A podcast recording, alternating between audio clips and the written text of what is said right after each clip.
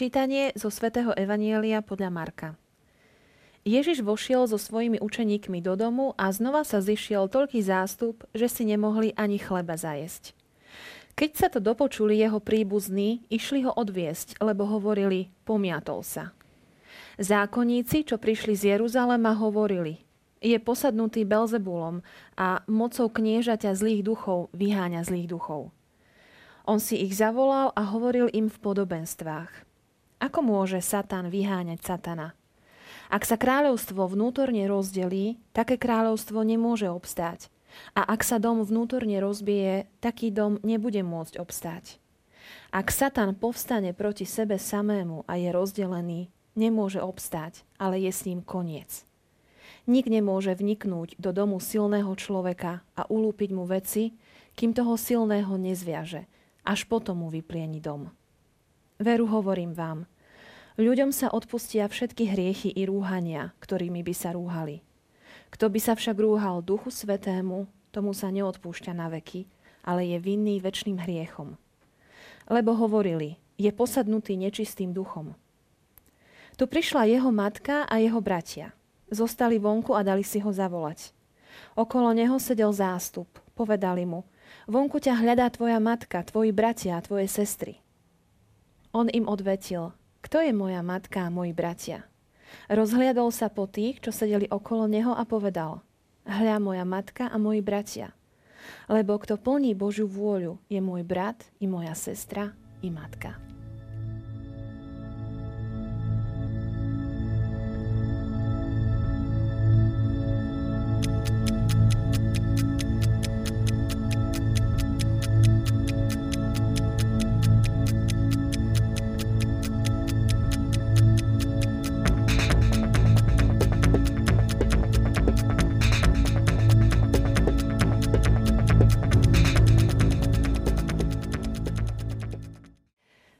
Sa však rúhal Duchu Svetému, tomu sa neodpúšťa na veky.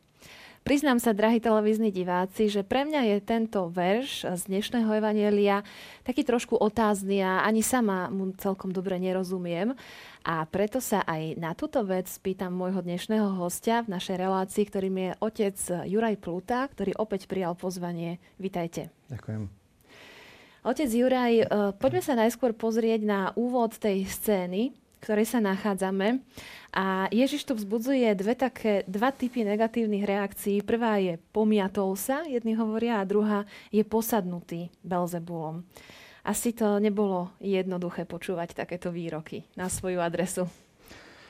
No, Ježiš bol zvyknutý na všeličo, na rozličné reakcie a myslím si, že práve tá jeho jednoduchá reakcia, taká strohosť, taká, taká chladná hlava, ktorú si zachoval, a vôbec situácia, ktorú využil, že keď aj vidí negatívnu reakciu, využije celú situáciu na to, aby, aby dovysvetloval, ale mm, o chvíľočku zistíme, že ešte aby aj oslobodzoval z akejsi takej temnoty, v ktorej sedeli alebo boli práve títo kritici samého Ježiša. Ale samozrejme, že najprv musíme rozmýšľať nad tým, že prečo to v nich bolo. Prečo pri pohľade na Ježiša e, si jedni myslia, že je pometený a druhý, že nejakými nečistými silami vyháňa zlých duchov. Oni totiž videli Ježiša Krista e, v akcii. Oni ho videli priamo ako koná.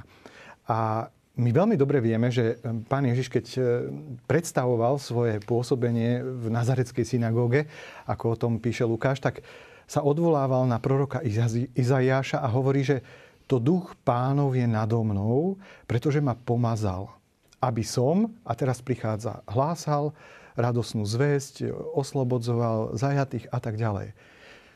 Ježiš tam ukázal, že všetko, čo bude robiť, on to aj viackrát povedal, že to nie je jeho nejaká taká svojvoľná aktivita, ale že to je to pomazanie Duchom Svetým. Že to je, to je tá akcia Ducha Svetého, a práve tá akcia Ducha Svetého môže vyznievať niekedy e, takým zvláštnym spôsobom a na prvý pohľad e, môže vyznieť až naozaj bizardne, by sa dalo povedať. Takže pán Ježiš, keď koná v Duchu Svetom, tak je ním vedený ako on sám povedal, a teda aj prejavy, ktoré robí, sú skrze Ducha Svetého. No a Duch Svetý je veľmi originálny. Vždycky to tak bývalo, že ľudia, ktorí boli dotknutí Duchom Svetým aj v dejinách cirkvi, aj v dejinách spásy, pôsobili tak trošku zvláštne. Oni sa tak z toho radu e, vymýkali, vyčnievali a niekedy, niekedy sa stávalo, e, že ich správanie, ich správanie v úvodzovkách vyvolávalo aj akési e, vnútorné pohoršenie tých, ktorí, ho, e, ktorí toho človeka sledovali. No a práve toto je konanie Ducha Svetého. Nie, že by chcel nejakým spôsobom šokovať alebo ohúriť, ale je to jedna cesta. Ak začne konať Duch Svetý v živote človeka, tak toho človeka môže veľmi výrazne meniť a jeho správanie, jeho spôsob životný, jeho životný štýl, možno niekedy aj isté gesta a reakcie. No a toto je to, čo udivuje a niekedy aj metie nestranného pozorovateľa, ktorý vôbec nevie, že tu ide o Ducha Svetého. Že je to teda reakcia Ducha Svetého cez toho človeka.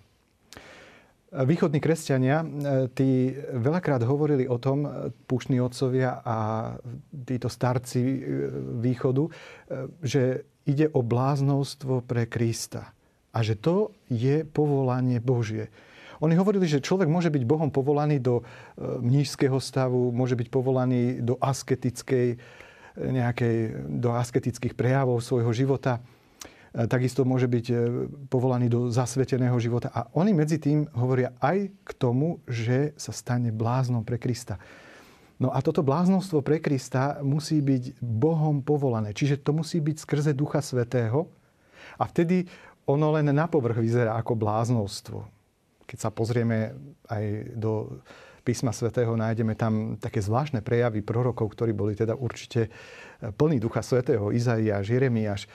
Jeden chodí vyzlečený, jeden má to jarmo na krku a prechádza sa tak po uliciach a teraz ľudia na ňo e, sa dívajú.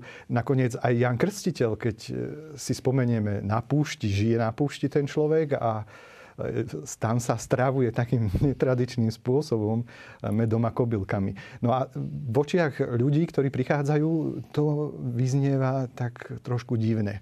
Ešte Ale... mi napadá Dávid, ktorý tancoval bez šiat pred archou a, a manželka sa pohoršila. A, plný Ducha Svetého. Áno, úžasne tancoval, plný radosti. To sa nedalo zastaviť.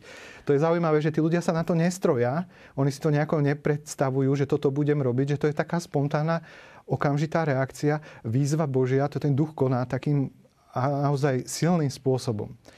No a títo východní hovoria, že toto sú tí jurodiví, oni sú takí zvláštni, ale majú ducha. Majú ducha a vedeli ich rozlíšiť práve po ovoci Ducha Svetého.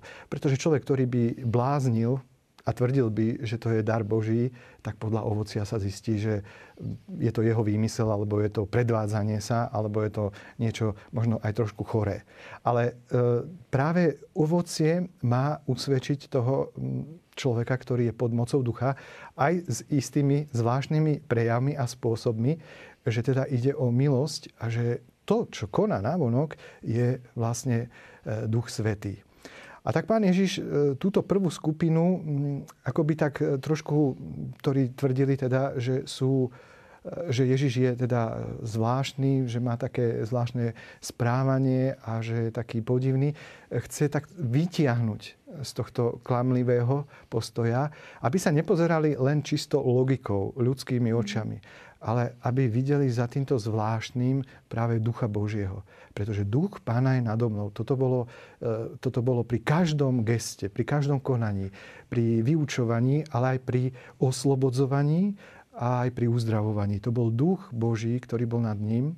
A ak on spôsob na to zvolil netradičný, lebo my vieme napríklad, e, keď uzdravoval slepého, e, raz si náslinil prsty a dotkol sa, blato urobil. Inokedy povedal len, že choď domov a budeš uzdravený, choďte sa ukázať kňazom a budete čistí. Čiže ten, ten spôsob je taký zvláštny, pestrý, ako, ako Duch Svetý je sám o sebe zaujímavý v svojom konaní. A je, je zaujímavé, že, že príbuzní povedali, pomiatol sa. Kto boli tí príbuzní? Lebo v závere úrivku máme spomenuté, že, že tvoja matka a tvoji bratia sú vonku. Sú to tí istí? Áno, príbuzní príbuzní. Sú, vieme, ako to je v tom vyjadrovaní vzťahov. E, kto je príbuzný Ježiša Krista, o tom sa veľakrát už hovorilo, e, bratranci, sesternice a tak ďalej, že to sú tí príbuzní.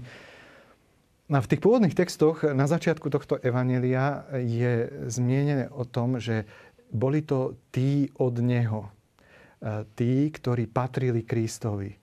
To bola tá prvá akoby e, verzia alebo pôvodná a až neskôr sa tam potom pridávalo v závere Evanelia, keď už matka stojí, ako sa hovorí, pred dverami a dožaduje sa, tak sa to tam potom tak spájalo, tieto dva pojmy. A my už dnes máme, že príbuzný. Ale my môžeme chápať aj v našom e, vyjadrovaní, že príbuzný je niekto, kto mi je blízky názorovo. Príbuzný sme si v istých veciach, v istých postojoch, ale zároveň to môže byť aj rodinná väzba. Takže my musíme rátať aj s tým, že označenie príbuzný môžu byť tí, ktorí patrili Kristovi, ktorí boli od Neho. Teda učeníci, tí, ktorí boli nadšení a nasledovali ho. A samozrejme, že aj oni potrebovali stále a stále to svetlo a osvetlenie a vstupovať do tej pravdy, aby poznali podstatu Ježišovho konania.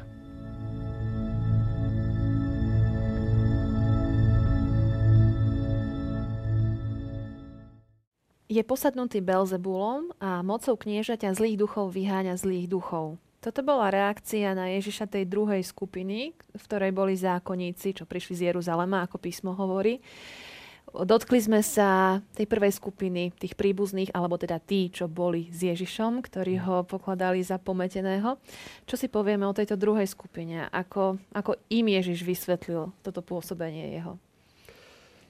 Tá druhá skupina to bola skutočne elita to boli ľudia, ktorí boli e, zbehli v písmach aj v duchovnom živote a mali veľa vecí naštudovaných a preto je také zvláštne, možno aj pre Ježiša až zarážajúce, že hoci majú vedomosti, majú vzdelanie, majú naštudovanú históriu aj písma, ale nevedia rozlišovať. Nevedia rozlišovať. Toto je niekedy veľmi bolavý e, taký bod v živote človeka, skutočne vedieť rozlíšiť. A Ježiš Kristus, keď vidí tú ich temnotu, tak sa im snaží postupne, pomaličky vysvetľovať, ako by človek mal rozlíšiť, že čo je z ducha svetého a čo je z iného ducha. No, ich postoj e, je taký jednoznačný. My veľmi dobre vieme, že zákonníci boli už dopredu nabrúsení.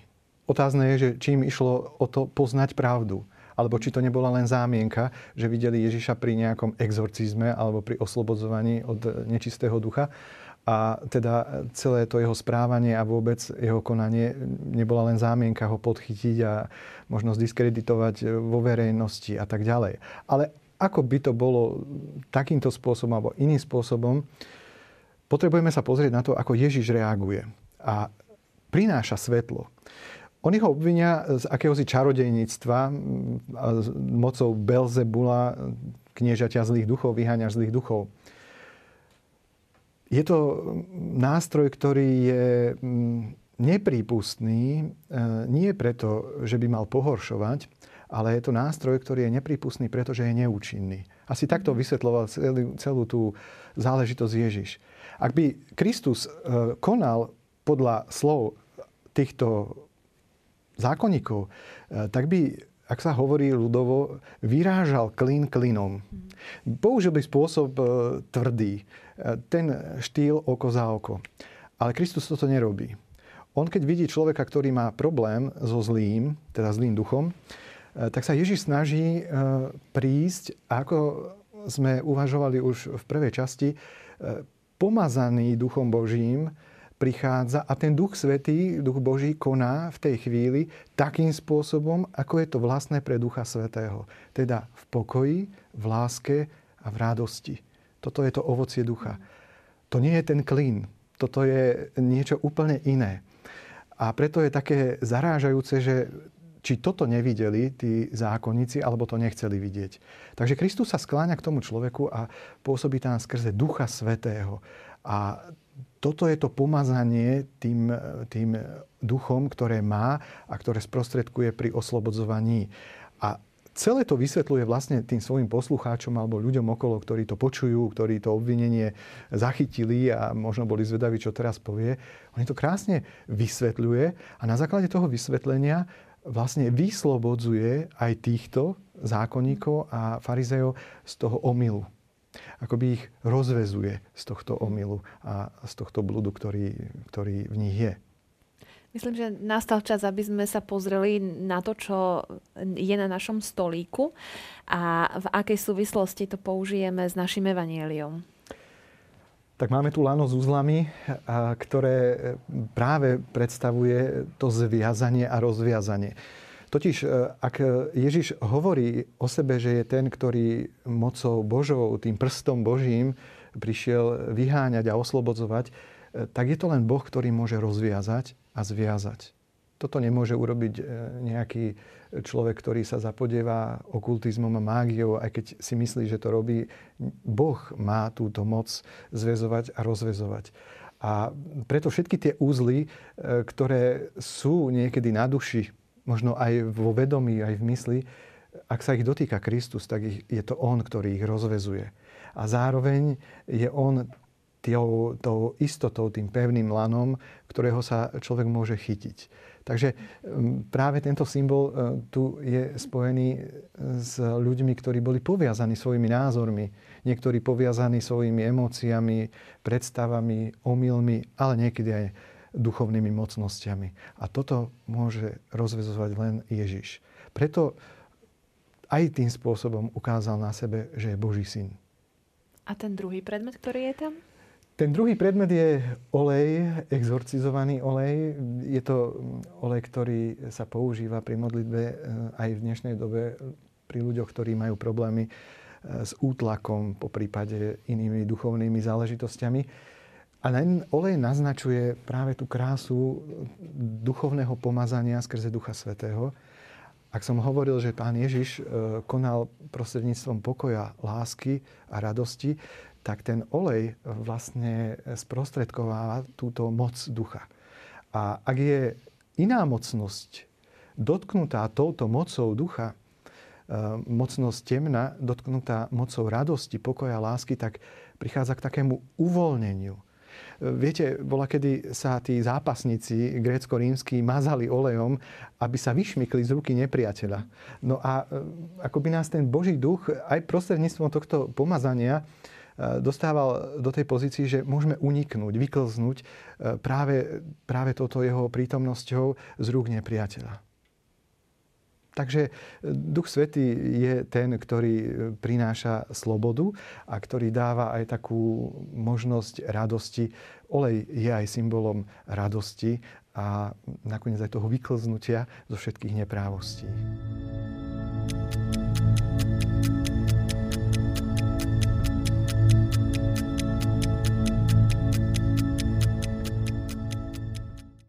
Kto by sa však rúhal Duchu Svetému, tomu sa neodpúšťa na veky, ale je vinný väčšným hriechom. Tak nastal čas, aby sme mm, vysvetlili tento citát, ktorý som aj v úvode spomínala, že aj pre mňa samú je taký otázny. Môžem zhrešiť s hriechom, ktorý mi nikdy nebude odpustený? Hmm. No, um, musíme hľadiť na tú súvislosť, ktorá sa tam teda odohrala. A ten zámer Ježišov, Ježiš chcel oslobodiť tých zákonníkov z toho ilúzie a ponúkol im toto oslobodenie. To oslobodenie sa dialo skrze Ducha Svetého, ako sme spomenuli, cez tú radosť, lásku Božiu a tak ďalej. No a ich tragédia je v tom, že neprijali. Neprijali túto milosť skrze Ducha Svetého.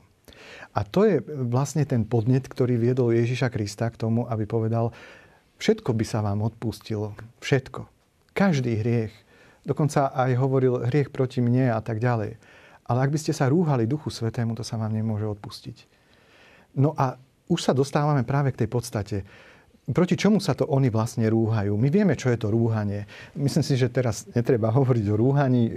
Aj diváci vedia, aj vôbec je to v nás. Na katechizme sa to učí, do akej miery sa človek rúha. Je to zlá vec a stáva sa niekedy dobre. Je to hriech. Samotné rúhanie je hriech. Rúhanie proti e, Bohu. Ale Ježiš to posúva kam si ďalej, pretože my vieme, že hriechy sa nám odpustia. E, všetky hriechy sa nám môžu odpustiť, ale teraz prichádza tá zvláštnosť, ktorej e, sa dotkol Ježiš, hovorí, ale proti tomu Duchu Svetému nie. Takže my už teraz vidíme, že čo sa im nemôže odpustiť. Nemôže sa im odpustiť to, že nepríjmajú lásku Božiu. To bol ten Duch Svetý. To bolo to pomazanie, ktoré im sprostredkoval. To bola tá sloboda, ktorú im chcel ponúknuť. Videl na nich, e, ste všetci zviazaní, e, ste v temnote, ja vám tu ponúkam slobodu skrze ducha. Oni to nepríjmajú. A toto je niečo, čo Ježiš naznačil, že sa nedá odpustiť.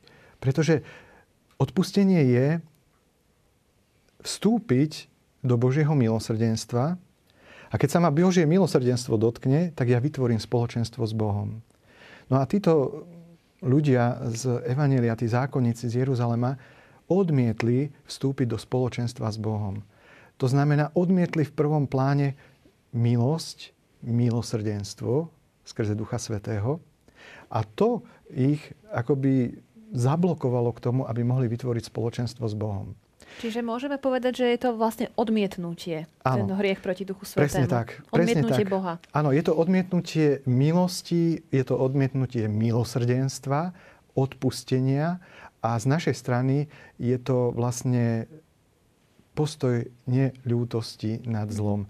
Takže keby sme to chceli tak jednoducho, stručne povedať, že čo to je teda ten hriech proti Duchu Svetému, vychádza nám aj z toho Evanelia, aj z toho Ježišovho snaženia, že je to odmietnutie Božieho milosrdenstva. A tu na to dostáva dokonca aj logiku. Ak človek odmietne Božie milosrdenstvo, tak Boh ako by chcel akýmkoľvek spôsobom rešpektuje našu slobodu, nemôže konať. A keď Boh nemôže konať, tak nemôže odpúšťať. My vlastne zabránime odpusteniu sami. To nie je, že by sa Boh rozhodol, tak ty si mi ublížil, ty si sa proti Duchu Svetému, no tak ja sa rozhodujem teraz ti neodpustiť. Je to práve naše rozhodnutie. To bolo rozhodnutie tých, tých e, zákonníkov. E, sami sa rozhodli neprijať milosrdenstvo a teda ani Boží duch nemohol konať v ich živote takým spôsobom, ako by mohol. Takže stratili spoločenstvo s Bohom. To je ten najkatastrofálnejší následok neodpustenia. Zabrániť sebe samému mať vzťah, spoločenstvo a vôbec život Boží. To je, to je tragédia, ktorá sa e, deje aj pri hriechu, ale pri každom obyčajnom hriechu, či aj ľahký alebo ťažký, e, sa stáva to, že človek, ktorý v ľútosti túži prijať odpustenie, ak sa ho Boh dotkne vo sviatosti zmierenia a ten, kto ľutuje svoj hriech a svoje previnenie, to robí s úprimným srdcom, tak znovu vytvára v tejto sviatosti, nádhernej sviatosti, e, znovu vytvára to spoločenstvo s Bohom. Ak ja odmietnem vytvoriť spoločenstvo s Bohom, odmietnem vlastne milosrdenstvo a Božie odpustenie.